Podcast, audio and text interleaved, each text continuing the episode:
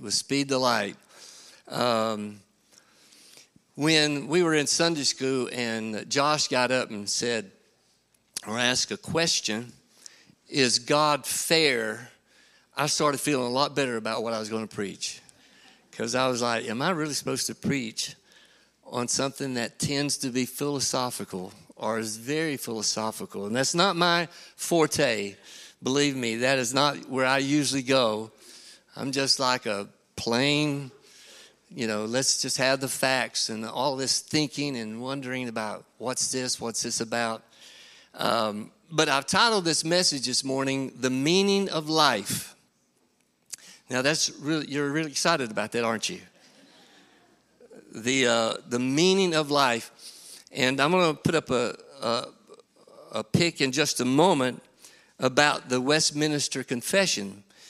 But I wasn't really sure about going down this road. Um, I just wanted to share a little bit of a window into Christian philosophy. There is such a thing as Christian philosophy.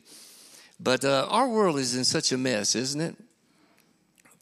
Just think about what's going on. There's war in Europe, there's war in the Middle East. I get a daily update from a couple that's in uh, Israel, up in northern Israel near uh, Kiryat Shimona, where there's been a lot of rockets to fall, and they just go in their bomb shelter and, and weather those things and come back out. They're having services, they're ministering to people. But um, this war looks like it's going to be carrying on for a little while, doesn't it? And then look at our own nation. Our own nation is in such peril, so many problems, and we got this election year, and I just kind of I just shy away from election years anymore. There's just so much back and forth, right? Certainly, I'm not the only one. Like, man, this is just getting tiring. But the Westminster Confession, most Presbyterians and maybe Methodists know uh, these 107 questions, but the most obvious question is the question what is the chief end of man? And I think a graphic we have back there. If it's not, what is the chief end of man? Man's chief end is to glorify God and enjoy Him forever. Now, the backdrop to all this, and it's like, boy, that's, that's certainly a backdrop. The backdrop to all of this is the flood of Noah, Noah's flood, the flood that his family went through. And we see that God came to the conclusion, looking at the, how mankind had gotten so off kilter, so off course that he said, I'm going to start over. I think that's what Genesis 6 actually said. He's just going to start over. He's going to do it all over. He's going to just keep these people on the ark. And, it, and even when Jesus begins to minister, he mentions Noah's flood. He mentions the flood. Now, I'd have to say that a lot of people, not just in the secular world, don't believe that there was a global flood. I'm not going to ask you to raise your hand because there are probably some people here who says, "No, nah, that didn't happen." But I remember going to a, a conference up at Evangel University 10, 12 years ago, and uh, John Lennox was there, and I got to meet him. And uh, there was this symposium of different subjects, and the flood was one of the subjects. And then there was people there that was professors at Evangel and different ones that were actually trying to make a case that it wasn't a global flood, that it was just regional.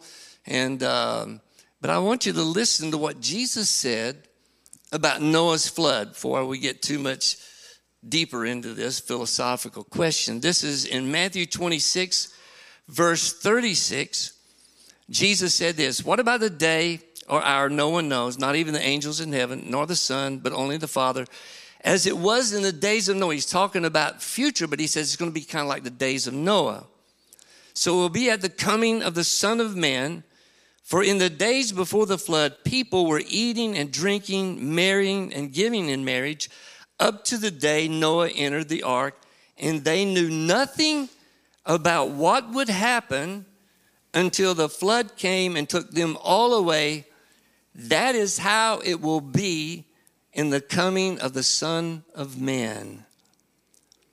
You can say this is kind of a description of a massive flood. Jesus was closer in time frame, 2,000 years closer to the time of the flood than we are.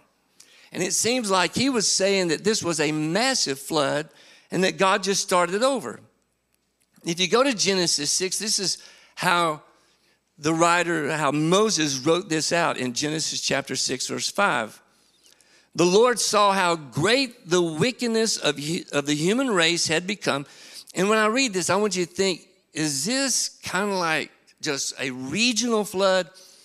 Or is he making a point that this was the collective body of humanity? The Lord saw how great the wickedness of the human race had become on the earth, and that every inclination of the thoughts of the human heart was only evil all the time. The Lord regretted that he had made human beings on the earth, and his heart was deeply troubled. So the Lord said, I will wipe from the face of the earth the human race I have created. Does it sound regional? And maybe some here have kind of listened to people who says, well, it didn't happen. The human race couldn't reproduce like that. You know, the scattering of the languages, you remember that, the Tower of Babel? Why couldn't God just scatter not just the languages, but the way people looked? God can do anything He wants to. And if He wanted to make all of humanity a little different, He could have done that as well. He said, The human race I've created, and with them the animals, the birds, the creatures that move along the ground, for I regret that I have made them. But Noah found favor in the eyes of the Lord. So, what is the point that Jesus is looking back here in this text to Genesis when he's speaking in Matthew 26? that this is going to kind of like be like the coming of the Son of Man, the Son of God. So I think we have to pay attention to what the meaning of life is all about.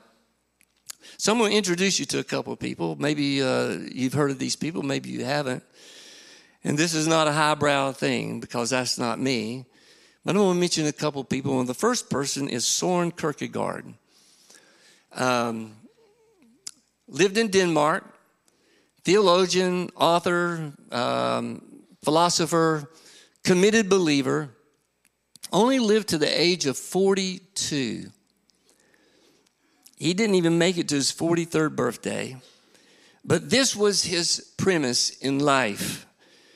Being a Christian required a radical, courageous decision to follow Christ. This was his founding statement.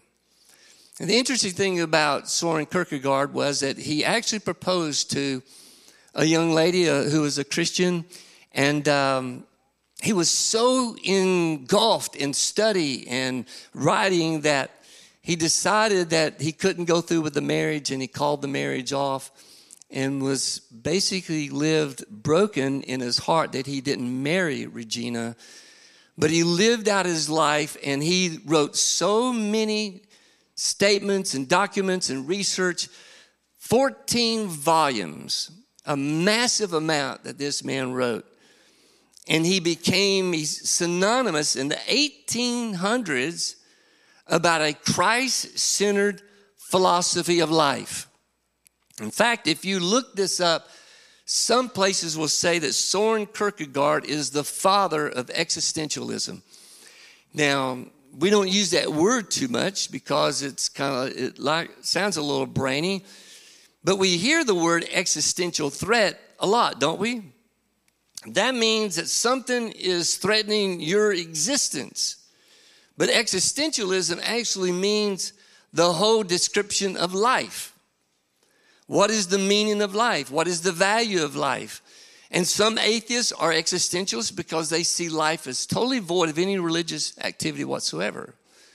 But in Soren Kierkegaard's way, he saw life through the lens of Scripture and through the lens of Christ.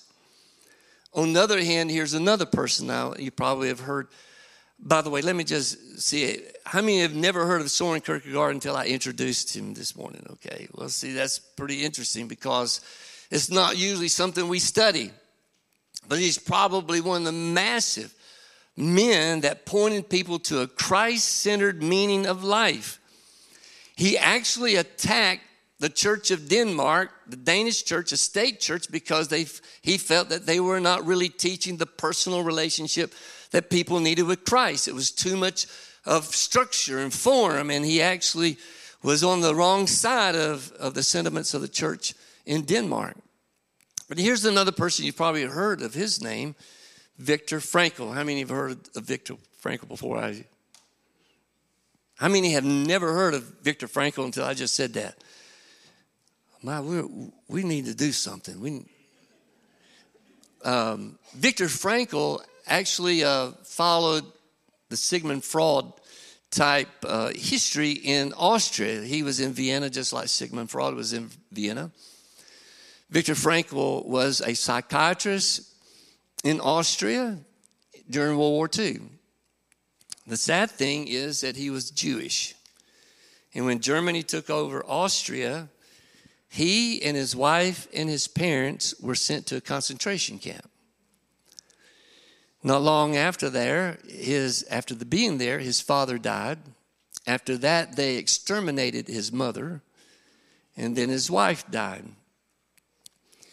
He, of course, you can see when he died in 1997, he obviously survived the concentration camp at Auschwitz, and um, and in 46 wrote a book man's search for meaning, but not with a Christ or religious tone to it. It's just find meaning in the activity that you're doing. And he is regarded as an expert in existentialism. Man's search for meaning. So Frankl's focus was on how to take suffering, and he knew all about suffering, how to take the pain of life and channel it to something positive, to make meaning out of it, to make to take value out of it. He wanted to have a value out of all the suffering, seeing how much he did get remarried, and uh, I think he had a family, but he still kept this idea that you can just take the trouble you go through and find purpose and meaning. To this day, another man that had spent some time in the Auschwitz concentration camp Elie Wiesel, who wrote the book Night. Now, maybe I need to see, have a show, show of hands. How many have read the book Night? How many have not read the book Night? All right, I want to tell you do not start reading that book. Do not start reading it because I can tell you, and I, I, I, somebody gave me the book to read, and I walked up at a coffee shop to get a cup of coffee, and they saw I had the book Night in my hand. And the guy says, uh, Have you read that? I said, No, I'm going to start reading. And he says, Well, good luck starting to read it. He says, When I started reading it, I couldn't put it down. I thought, Oh, yeah, right. Two hours later, I'd finished that book. Thankfully, it was not a big book because I'd been there like six hours. I'm a slow reader. Could not put the book down because Elie Wiesel was also a Jewish person in a concentration camp. And he came out of that with all kind of wonderful ideas, but I still don't know if he really turned his life over to Jesus.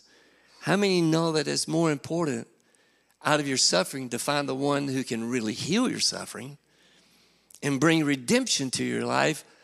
I do hope that that man came to a knowledge of Christ. He certainly went through all kinds of things. We had we've we've seen some great revivals in our nation. We've seen great revivals around the world, healings, miracles. Azusa Street is great revival. Brownsville is great revival. How many, how many believe that we need another move of God in our nation? Another move of us understanding what is the actual meaning of life. What is our lives all about? And if it's not really defined by our personal relationship with Christ, we're somewhere off on a tangent. Even if we're born again and you have a relationship with the Lord, be careful what you put meaning to. Be careful what you put value to. Here's a moment in Jesus' life that you won't see very often. I'm going to take you to John chapter 6. And we're about to finish up here in just a little bit. You do not see this very often in Jesus' ministry. Most of the time, he's flooded with people. There's people all around him. He's trying to get away from them. He's ministering to them. He's feeding the thousands. It's just like everywhere he goes, he has all this massive crowd, except on this one occasion. He says enough that all of them turn around and leave. I mean, all of them turn around and leave. This is in John chapter 6, verse 65. It says, Jesus went on to say to his disciples, This is why, or he said this to the people before talking to the disciples. He said, This is why I told you that no one can come to me unless the Father has enabled them. The meaning, purpose, and value of life. No one comes unless the meaning and the purpose and the value of life is because of who I am and who my Father is. This is still kind of like a philosophical battle that's going on in the minds. Not spiritual because these people had seen miracles, they had believed, they were his disciples. Look at the next sentence.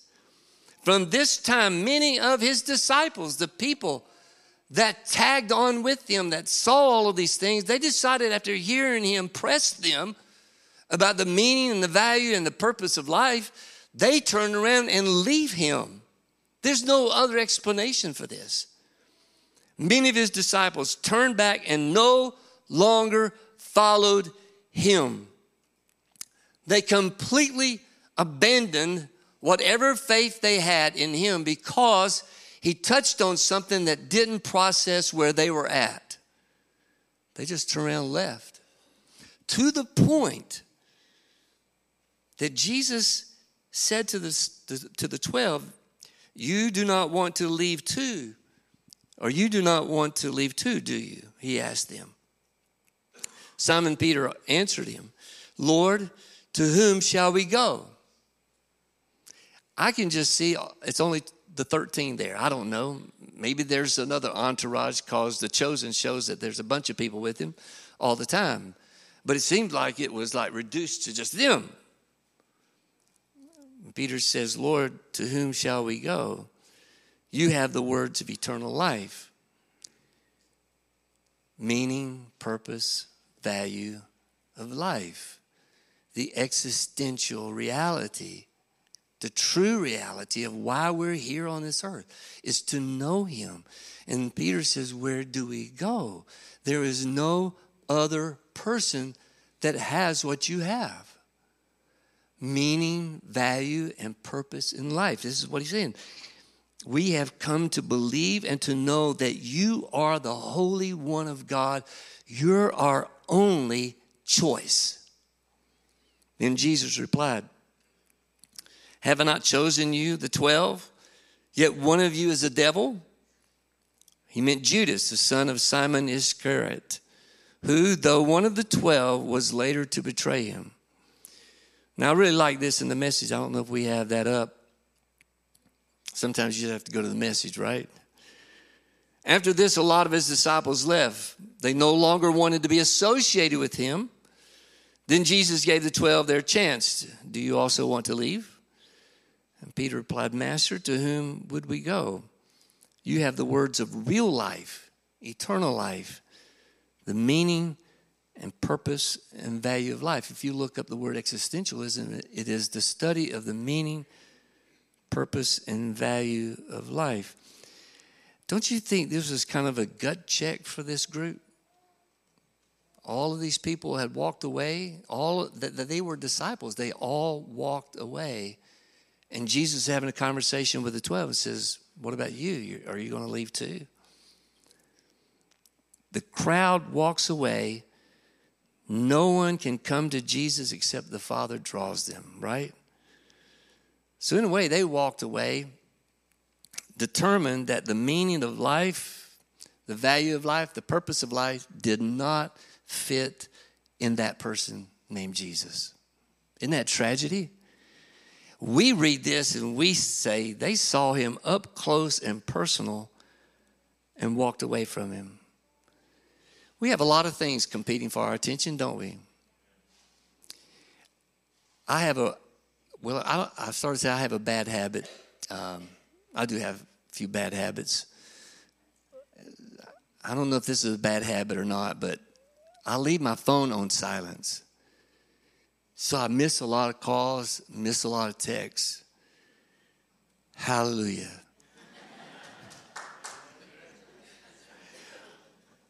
I cannot, and I don't know if somebody needed an emergency in the middle of the night, they'd have to call Brenda because I would, I would be, I'm dead to the world. It'd have to be something that really goes off pretty loud to get my attention. But we have so many things competing for our attention that we, our, our, our attention span is, we talk about how children's attention span is so short. How short is our attention span? I want our praise team to come up here as we get ready to have a time around the altar. You know, focus doesn't happen by accident. You just don't say, you know, I was thinking of that, just started focusing on something. Focus is intentional. The busyness of life, the existentialism that we have in our life. What is meaning? What is purposeful? What is value to us? We have to again and again watch out for the crowd effect around us that doesn't choose what we're going to pay attention to. Right? How many do not want someone else choosing what you pay attention to? Maybe I need to say it a different way. How many here are concerned about who's trying to get your attention. Because they're getting your attention. They're getting your attention with the phone, with all the things that's going on, all of the social media that's out there. And God is lobbying us to look to Jesus, the one the disciples said, Where do we go? Who, who's going to help us? There's nobody out here that's going to help us, not the way you can help us. And somehow, somehow you've been so disillusioned by people disappointing you that didn't come through for you. Maybe a close family member just did not come through for you at a moment you needed them. And yet, the meaning and the purpose and the value of your life is that He never takes His eyes off of you. Would you stand with me this morning? Lord, I pray this morning that we will have a new fascination with you, that our eyes turn away from the distractions that are all around us, that's vying for our attention, and really and truly it has nothing to add in any way to our growth, our spiritual growth, our positive influence we realize how many times during the week that we're influenced in a negative way because we've given our attention to something that draws us away from your focus, Lord. You don't want us to be wandering in a maze trying to figure out how to get out of this situation. You want us to fix our eyes on you. And Lord, I pray this morning for those who are in, the, in this room that They've been sorely disappointed recently in carrying a wound that you want to heal and that you want to show them that you have the value that they're, they're looking for. You have the purpose that they're looking for. You are the meaning of life. And may today they somehow brush aside all of the distractions that's been vying for their attention and say, Jesus, here I am. Heal me, help me, touch me, restore me, restore my faith, restore my confidence, restore my purpose, my passion for you, Lord. And if you've taken a hit this week in, in your life and it's really stung you, and I know this is kind of a specific call, but you really had a tough week this week and you need a refreshing from the Lord, I want, if that's you, I want you to come and just stand across the front because the Lord wants to make up for whatever happened in your life this past week. Whatever happened to you, He wants to refresh it. So we're going to worship. If you ha- if that's you, I want you to come just stand here and just say, Lord, I need refreshing from you.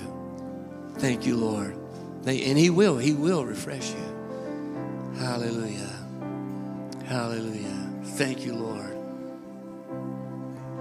Thank you, Lord. Thank you, Lord. Some of you that would want to come and just stand with Him and pray. And Lord, you've been good to us. Great song. Great song. Great truth. Hallelujah.